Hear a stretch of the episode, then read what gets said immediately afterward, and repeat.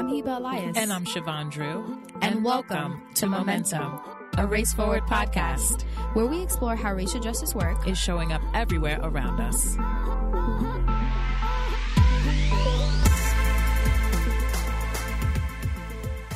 Dennis, do you believe that Race Forward is celebrating 40 years?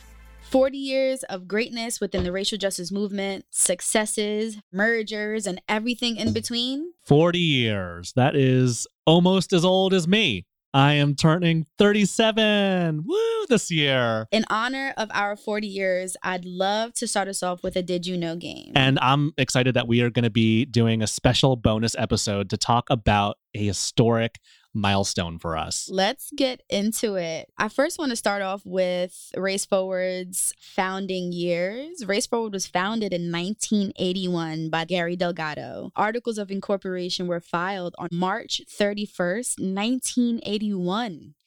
Applied Research Center, which was the historic original name, was founded as an analytical resource for community organizations of color in the Center for Third World Organizing Network.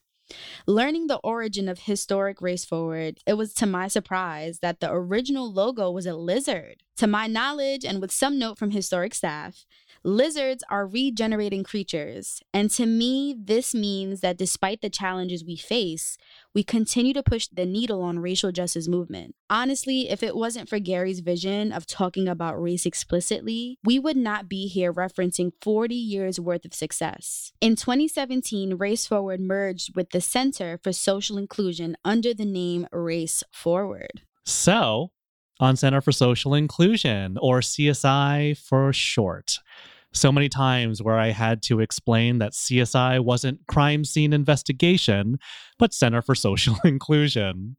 So, did you know that in 2002, the Center for Social Inclusion, CSI, was founded by Maya Wiley and Jocelyn Sargent, and they started CSI in the wake of September 11th. So at that time, the federal government made $20 billion available to support rebuilding from those attacks in New York City. But we found out that the bulk of that money really just targeted two wealthy and predominantly white neighborhoods in Manhattan. And so CSI was founded to think about how those investments could be spent more equitably. And it was the foundation of its approach how can investments spurred by policy center communities of color who, because of history and the reality of structural racism, were denied those investments? we didn't have a logo that was a lizard Heba, but from what I remember, we had a logo with the letters C, S, and I, and the S and the I were kind of nested in the C. And, you know, for me, it was just like, oh, it looked like, you know, really serious. And I remember at the time of the founding, there were a lot of policy organizations that weren't taking race seriously. They wouldn't even include it in the conversation at that time. So that was our way of getting into those circles to insert race, to put race right in the center of any of those policy conversations. And so, yeah, you know, you know, being race forward, so to speak, it is a part of our history. Another fact that I found out from our president, Glenn Harris. So, Heba, you just said that Gary Delgado, he founded Race Forward. And did you know that he mentored both Glenn Harris, who is the president of Race Forward, and Rinku Sen, who was the previous president of Race Forward. And Gary Delgado was mentored by George Wiley, who is the father of Maya Wiley, who was one of the co founders of CSI. And, you know, that fact, you know, that did you know, it just showed how the movement baton gets passed from generation to generation. It was really inspirational for me. With all the conversation that I had with Eric on that first episode, it just makes me think about all of the intergenerational organizing that makes our ability to meet this moment possible. So, a big shout out to all of the movement elders who have stewarded the leaders we see today, taking our racial justice movement to the next level. You mentioned organizing, and I couldn't help but to mention a fun fact about Applied Research Center's first conference. As many of you know, or you might know. I am a part of the great department of conferences and convenings at Race Forward, and our team is proud to present the Facing Race Conference on a biannual scale. But what you didn't know is that the first conference ever produced by Applied Research Center, which is now Race Forward, was the National Conference on Race and Public Policy held in 2004. The conference was renamed Facing Race in 2007 with a new name, Applied Research Center's national conference, Facing Race, took place in March 2007 at the CUNY Graduate Center in New York City. It had more than 50 workshops and panels on the racial wealth divide, transforming public schools and creating state policy that addresses racial disparities. This just makes me come full circle with the work that we're currently doing with the Facing Race conference, and it really makes me proud to see how far we've come since 2007 2007, even 2004. And I am proud to continuously produce this um, phenomenal conference. You know, back in 2007, we had an attendance rate of close to probably 100 people. Facing Race is now welcoming and opening its doors to up to 4,000 people, upward of that, right? So to be here, to be continuing this work in 2021, it's such a full circle moment. And I'm so proud to be a part of this organization. I got another one for you. Did you know that CSI, Center for Social Inclusion, back in the day, we had a website called Stop Dog Whistle Racism. And so this was around 2008, around the presidential election at that time. And we launched that to track all the ways in which race was used as a dog whistle during that presidential election. You know, all the ways in which then candidate Barack Obama's race was raised up both explicitly and implicitly to influence the election. That website was helmed by a person named Ludovic Blain. And this undergirded our work in the future as the new race forward and how to effectively communicate about race. How do we counter those dog whistles so that we can get to a progressive agenda that gets us our freedom and our liberation? Stop dog whistle racism. Speaking of websites, Dennis, Color Lines, which is one of the many popular daily news sites, is published by Race Forward. And it was originally a magazine.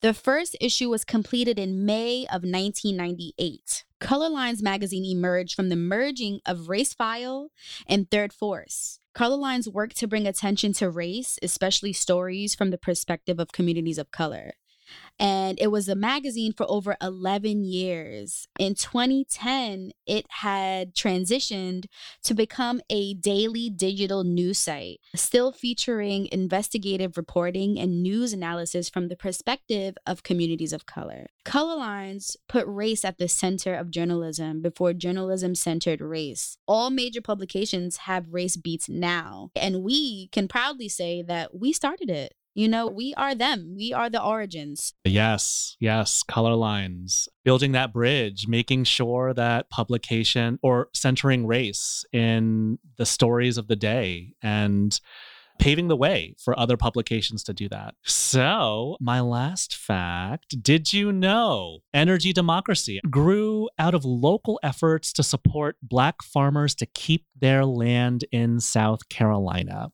So, we were in partnership with Black farmers. We knew that Black farmers continue actually to lose farmland at a rate that's a lot higher than other farm owners. And so, since the seeds of this program, the Energy Democracy Program has just continued to explore with local leaders and other stakeholders on how to center communities of color in the renewable energy economy. Is coming, y'all. And we center it in a way where communities of color are not just the beneficiaries of a policy that's created elsewhere, but they are actually co owners, planners, and decision makers in that renewable energy economy. One of my favorite programs at Race Forward. Wow. Centering Blackness and Black farmers, like, What other organization can you think of that actually has done this work, right? We've had many successful projects. You've named a few, Dennis, within the last 40 years, but the most significant to me was the campaign to drop the usage of the word illegal in reference to human beings. On November 15th, 2011, dropped the I word called on Associated Press to remove illegal immigrant from Stylebook. The reason being was and still is because it's dehumanizing, racially charged, and it's legally inaccurate. As we know, immigrant and refugee rights are increasingly under attack, while racially derogatory and dehumanizing language used in the media and political discourse has paved the way for a rise in hate crimes against immigrants. Race Forward's goal with this campaign was to strongly reject efforts to criminalize immigrants and hold our media accountable. As a result of this, major news outlets like Associated Press, USA Today, and the Los Angeles Times pledged to drop the word from their reporting. After the word was removed from the Associated Press style guide in 2013, there was a drastic decrease in the word's use. There is power in numbers, and I think Race Forward's collaboration with many other partner organizations was the reason to this success. But the thinking of the campaign itself to me was brilliant, thoughtful, and exactly what racial justice stands for. A few events that are part of our history at Race Forward 40 years. If you enjoyed this episode and the overview of Race Forward's rich history, join us for Race Forward's 40th anniversary virtual gala hosted live on November 18th from 5 to 6:30 p.m. Eastern Time on Race Forward's YouTube and Facebook. We'll have special guests, we'll have special performances and everything in between. You don't want to miss this. Also, if you'd like to donate to the 40th anniversary gala and all of Race Forward's current and future work, please pick up your cell phones and text RF40 to the number 44321. And I'm going to repeat that one more time. You want to text RF40 to the number 44321. And I hope that you will join us on November 18th. You might even see some familiar faces, right, from the past. So you don't want to miss this. We are in our second year producing the show, and the reason why we do this is to tell the stories of people working for racial justice, to share analysis from people at the leading edge of this work, and to use all of that to orient ourselves to where we are as a racial justice movement. We look forward to being in community with all of you. And as always, y'all, thank you for listening. If you want to hear more momentum, please check us out on Spotify, Pandora, and Apple Podcasts. Please rate and subscribe and follow us on all socials at Race Forward.